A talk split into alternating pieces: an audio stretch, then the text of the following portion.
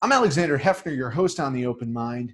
You're listening to our daily podcast edition of the program. Today, we're welcoming the authoritative tweeter about the protest movement in the United States. Joshua Potash runs his Twitter feed, which is really a teacher's feed that began reporting on and exposing the violence against citizens, the police brutality, and the rise of authoritarianism and white supremacy.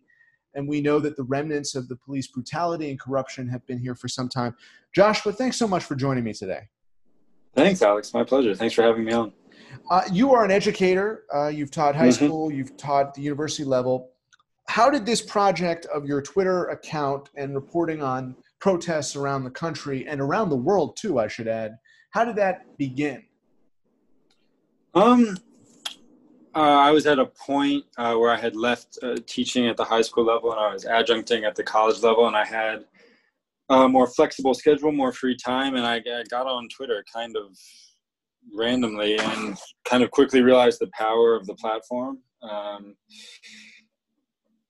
and wanted to use the power of the platform as best I could to combat what I see as the kind of rise of authoritarianism, as you mentioned, not, I mean, primarily in the United States, but it is, does seem to be a worldwide trend as well. So, um, you know, I saw a lot of people talking about the problems we're facing, but I, I didn't see as many people focusing on, on taking action, which I think is vital, you know, and, um, obviously there's a you know tremendously important election coming up uh, but I've been inspired by people who aren't just waiting to vote, but are also taking action. And um, that looks like Black Lives Matter protests, but also, you know, protesting the RNC or Mitch McConnell's house or authoritarian China, or you know, there's just so many examples of people taking action, and I just wanted to try to elevate, um, amplify those those actions around the country and around the world as best I could. And if you follow Josh on Twitter, you will see um, most seconds of most days the latest information on protests around the globe, not just in the US. Do you rely on a network of folks that you follow on Twitter and that you are also in, in correspondence with uh, to be able to have the most up to date and authoritative um, picture of, of the protests? How, how are you able to manage what appear to be um, these overlapping protests all around the world? Um, yeah, I try to follow reporters on the ground in, in different cities and countries. Um, and yeah, I, I DM or talk with you know people on the ground in DC and Chicago and, and Portland and Seattle and uh, elsewhere, uh, Lebanon, so Chile. Um, yeah, and I, you know, I try to I, I actually had a bad habit for a little while of like tweeting out their videos myself and i uh, am grateful to specifically chuck modi an incredible on the ground reporter in dc for helping me um, focus more on on re- like tweeting you know retweeting and getting out the content of these incredible people on the ground around the country. Because like you said there's no formal network but twitter allows me to follow hundreds of great people on the ground and places around the country and the world. And Josh, you yourself have documented the protests in New York to some extent. Yeah, yeah, I try to be on the ground in New York on a, uh, as as much as possible. You know, even last night there was a great, uh, some powerful protests in response to the the shooting of Jacob Blake, and yeah, I try to get out there as much as I can. Has there been any unifying principle you've seen in, in all the instances of US and global protests right now about the demographic. How many are young people? Is it a largely multicultural, multiracial representation? What, what, what are some of the unifying principles you see in your documentation of these protests? That's a fantastic question. Unifying principles. I think resistance to authoritarianism, resistance to government it takes different forms, but government corruption, fascism, um, I think that's been the single most unifying principle. You know, I think we've seen a rise in authoritarianism around the world, um, from what we've seen with Donald Trump to Vladimir Putin to Boris Johnson. I think a lot of these guys are right wing populists, Bolsonaro. Um, and I think the biggest, this is just my opinion, but I think the biggest reason we've seen this wave of response the past couple years is um, that people have embraced, essentially embraced democracy around the world in the past couple decades, hundred. Uh, you know, I'm not a historian, but um, people have embraced democracy, and then this rise of authoritarianism is just something people do not want to permit. Um, so I think that's one of the reasons we've seen this wave around the world. Obviously, the Black Lives Matter movement, which has been so powerful the past couple months, is a un- unique circumstance that is interconnected. You know, I think a lot of police policing in this country is an authoritarian system, um, and so I think it's connected, but also has a ton of its own uh, motivations and demographics. I don't know, Josh, that many people attributed the illiberalism in Donald Trump's rhetoric and then the behavior and the political actions as being derived from police brutality and practices subjugating people of color, black and brown communities. But as you saw with the protester in Buffalo who was mm, concussed, mm-hmm. it was it is not a single dimension. But mm-hmm. is is that your thesis? You're basically uh, operating from the principle that most Americans neglected for these decades to see the, the, the origin of the illiberalism. Uh, specifically, the illiberalism in our police forces. Right. I mean, just yeah. you know, famously, Donald Trump, both during the campaign and later on, was encouraging um, excessive force, illegal criminal force in speeches mm, in front of mm-hmm. police headquarters. I remember one in uh, Long Island um, mm-hmm. that, he, that, he, did. Um, yeah, I, I, guess the question is, you know, how much of that illiberalism um, and the kind of politics of Trumpism and the contemporary Republican Party would you trace to the police practices specifically?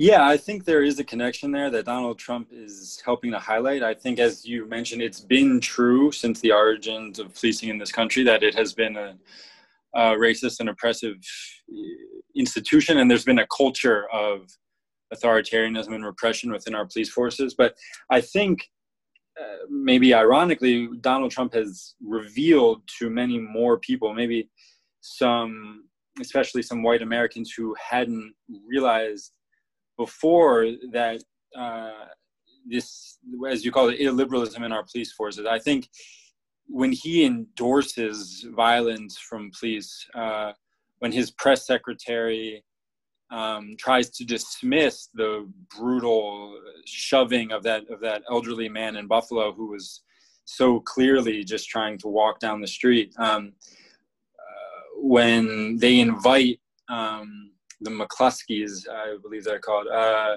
when they invite these people who bring guns out to meet uh, Black Lives Matter protesters walking down the street, when they invite them to the RNC, I think they're showing people uh, who may otherwise not have been aware that there's a deep uh, seated authoritarian illiberal sickness in our police forces that is not the exception but is the rule that's the rule and i wonder you know even though we seem as a society to be more cognizant of the inequity um, you know there, there is an element of the unifying principle that is systemic reform and looking at it holistically uh, policing being one element that is um, unequal and uh, often um, cruel in communities that are suffering financially, economically. And so mm, mm-hmm. when I ask you about unifying principles, uh, how much of the pressure now in the protests is on uh, delivering real reforms and protesting outside of mayor's offices and city council meetings and, and yes, uh, McConnell and DeJoy's uh, homes to actually deliver uh, either legislative or political reform. How much of, you, of it do you think is really driving towards that now? I think I think it's all driving towards that. I think it's all driving towards p- pushing politicians to enact real substantial reforms. I think you know there was a powerful Black Lives Matter movement in 2014 and 2015 and you know it was nationwide. It was it was definitely viewed as more radical than it is today. Um, but it was it was driving at the same things. And i think what we saw is that the minor reforms that uh, were enacted at that time were not enough. Um, in new york for example we see that there's a chokehold ban but police still continue to choke people out and they face little to no consequences. So um, the reason I bring that up is because I think what people are pushing for now across the country is is larger systemic reform. You know, in uh, Minneapolis, the city council was willing, and after you know, maybe not coincidentally, after some extreme protests and some rioting, um, to uh, dismantle the police department and start with a, a, new department that's really invested in community safety. I know I know there's been some hiccups with that, um, and it hasn't proceeded, but there was willingness um, and even some action taken amongst the city council. So um, people are pushing for this systemic reform, and I think one thing that is sometimes lost when we see an image of a of a burning police police precinct or something is that if politicians had enacted these systemic reforms in 2014 2015 16 17 18 19 or this summer uh, people would not be out there doing that um, there are obviously angry, irrational people out there, as one would expect after violent shootings of, of black people continue to happen again and again and again. Um, but people are really are pushing for systemic reform and they're pushing for systemic reform so that this doesn't happen again so that there's not another jacob blake or breonna taylor or george floyd and, and on and on and on um, so i think what is lost sometimes is that all protests are trying to push these politicians to take substantial systemic action. Um, and sometimes that uh, might not look, obviously, sometimes it doesn't look the way people would like it to look, but um, I think politicians are the only people who really have the power to make this these this stop. They they are the people who have the power to to reform, not to not just reform, but dramatically overhaul um, our systems of policing in this country, and people know that. You know, I think there's a narrative sometimes that people are people in the streets are ignorant or just angry or whatever, but they're trying to pressure politicians, and it's up to politicians to listen.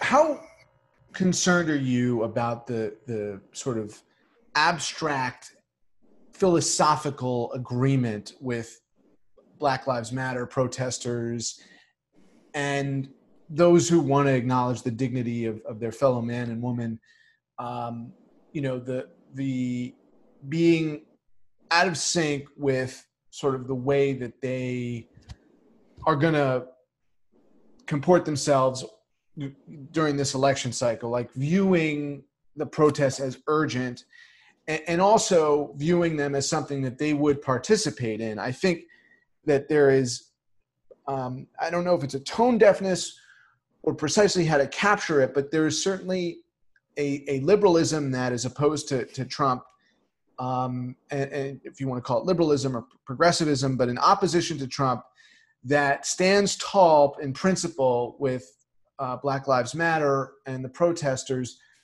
but won't engage in it directly themselves. And and um, mm, mm-hmm. you know, how concerned are you that that that forebodes less enthusiasm on election day and and you know not the results that would squash the authoritarianism?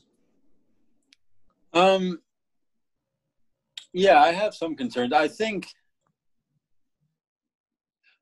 i think there's a lot of a lot of layers to that question. I think one is that to equate the black lives matter movement with the democratic party is just is just inaccurate. Um and I'm not, of course, saying you know you did not do that in your question. Um, but there are many people who explicitly or implicitly implicitly do that.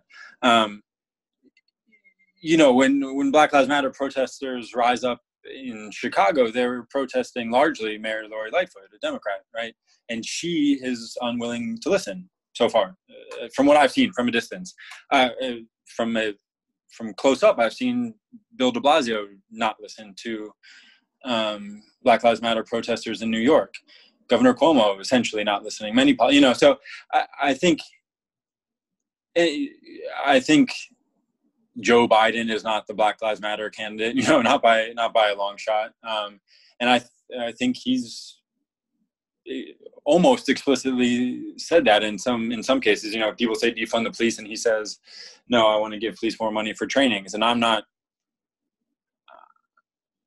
I uh, my only point here is that um, it would be illogical of people to associate uh, the Black Lives Matter protests with a political party because they are they are not affiliated with any political party. Now, that uh, obviously some people will, will view it that way anyway. Um, but I think what we're seeing, especially with the intensity of protests and riots in Kenosha, is that a lot of people are at a point where no matter what any politician says, no matter what you or I, so you know, or anybody says, um, people are at a point where they feel like they simply can't wait.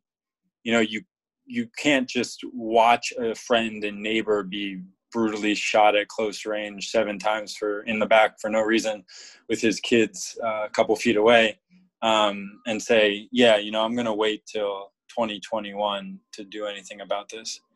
Um, i think that's the simple fact is that no matter what any sort of leader says it's what what is required if if democratic politicians want the black lives matter movement to not disrupt their election to not um, hurt their chances of beating trump and you know mcconnell and the whole gop in this election what they should do is pass meaningful legislation right now. Um, they should not wait. They shouldn't wait for another riot. Um, well that's true. although you know it's there there are some legislatures and, and governors that are empowered to do that, and there are some, including our federal system with the United States Senate, that would be empowered to, but would not ever have the political will to do it on on the Senate side. Um, so you know, knowing that that's the the climate right now uh, politically, yeah, where do you think you know sort of the future resides in the protests and the and the sort of evolving police skirmishes and battles in some cases um, in places like Portland, um, but they're happening in New York City and Chicago too. Um, mm-hmm. You know, as someone who surveyed the landscape of um, police brutality across the United States in 2020 like where do we stand relative to where we were you know weeks or months ago when this this began um, just in terms of accountability and standards for policing and expectations for protesters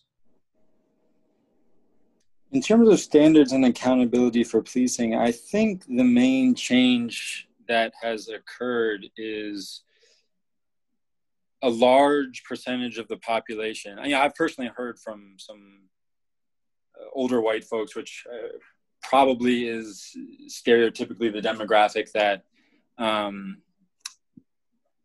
three or four months ago would have sided most strongly with the police um, in terms of just you know they're doing their job and so on and so forth. Um, and people should listen, comply. You know, don't if you don't want to get hurt, don't resist arrest, and, and that type of narrative. Um, I've heard personally from some of them that witnessing the brutal police crackdowns and tear gassing and beating of people who are out there in you know kids were out there in june um, and still are but especially in june you know kids were out there in t-shirts you know holding signs and getting tear gassed um, so I think the biggest shift that has occurred is the realization by many people that uh, there's a fundamental flaw in our police system, um, and that you know, often police can't be trusted. They're going to respond to peaceful protests uh, against them specifically with violence. Um, legislatively, I have seen some victories, um, but they, and this is largely my opinion, but they've been incremental and, and quite uh, small uh, relative to the magnitude of the problem. Um, but it's only been a few months, right? And a gigantic shift in public opinion in a few months is, to this degree, is rare. Um, even the slogan "defund the police," which was in June, and probably by many is still called, uh, you know, not um, effective or not catchy or um, alienating to people. Um, I think the, the public opinion, even around that simple slogan, has shifted dramatically and rapidly in the past couple months. Um, so I think that's that's been the largest impact. Right, and and you know, so as a final question, Josh, you are someone who said we need to be prepared to uh, mm. protest Donald Trump's refusal to accept election results or um, protest mm. illegitimate results um, mm. that may be rigged. Um, and you know, you are absolutely 100% serious about this, and many mm-hmm. increasingly are too um, in the in the mm-hmm. sort of establishment space. And you know, as recently as today, a former presidential candidate, former Vice President Al Gore, said that um, the military will run out Trump if he refuses to uh, concede or leave office. Um, mm-hmm. Given what we know now, um, do you feel confident in the strength of the protest movement and, and sort of the ability of the protest movement to consolidate. Eh, what I mean by that is there are those who have been mm-hmm. sympathetic mm-hmm. with the protesters on the streets, but who haven't engaged themselves. But if, if that were to transpire and we are on the brink of full scale authoritarianism in this country, uh, you have confidence that the American people, in, in, in an even larger, more robust uh, presence, will protest, um, and that that um, more so than the military might be instrumental in ensuring um, a democratic uh, and legitimate transfer of power. Overall, my answer is yes, I do. Um, I think it is frightening and alarming that you know somebody like Al Gore, let alone you know the rest of us, um, are in a place where we essentially have to consider the possibility of the U.S. military intervening. But I think he's right to bring that up. Um, but more importantly, like you were saying, yes, I have faith in the American people to pour out into the streets. Um, I think what we see around the world and with the Black Lives Matter movement is that at times there is a spark that sets off a massive wave of protest. And not only would Donald Trump prematurely declaring victory as absentee ballots are still being counted or something along those lines. Not only would that be that spark, in my opinion, I think this country is already so. This country is already a powder keg. I think we are not. That is a spark that would catch fire. I think from the Black Lives Matter movement to the vitriolic hatred for what Donald Trump is doing, his authoritarian uh, policies and his rhetoric and everything, um, I think we would see millions of people pour out into the street. I think we would see DC shut down. Um, I personally already know coalition of many large organizations that, that you know your viewers have probably heard of um, that are preparing something. I believe they call it are calling it protect the results, um, and not to mention lesser known organizations and more um, more leftist organizations uh, also preparing for what might happen if the president of the United States tries to steal the election. Joshua Potash, um, he is an educator who got on Twitter, as he says, to help defeat authoritarianism. Uh, he runs a Twitter account, which, as I said from the outset, is the authoritative documentation of the protest movement in this country and in the world. Thank you so much for your time today. Thank you so much for having me, Alex. Appreciate it.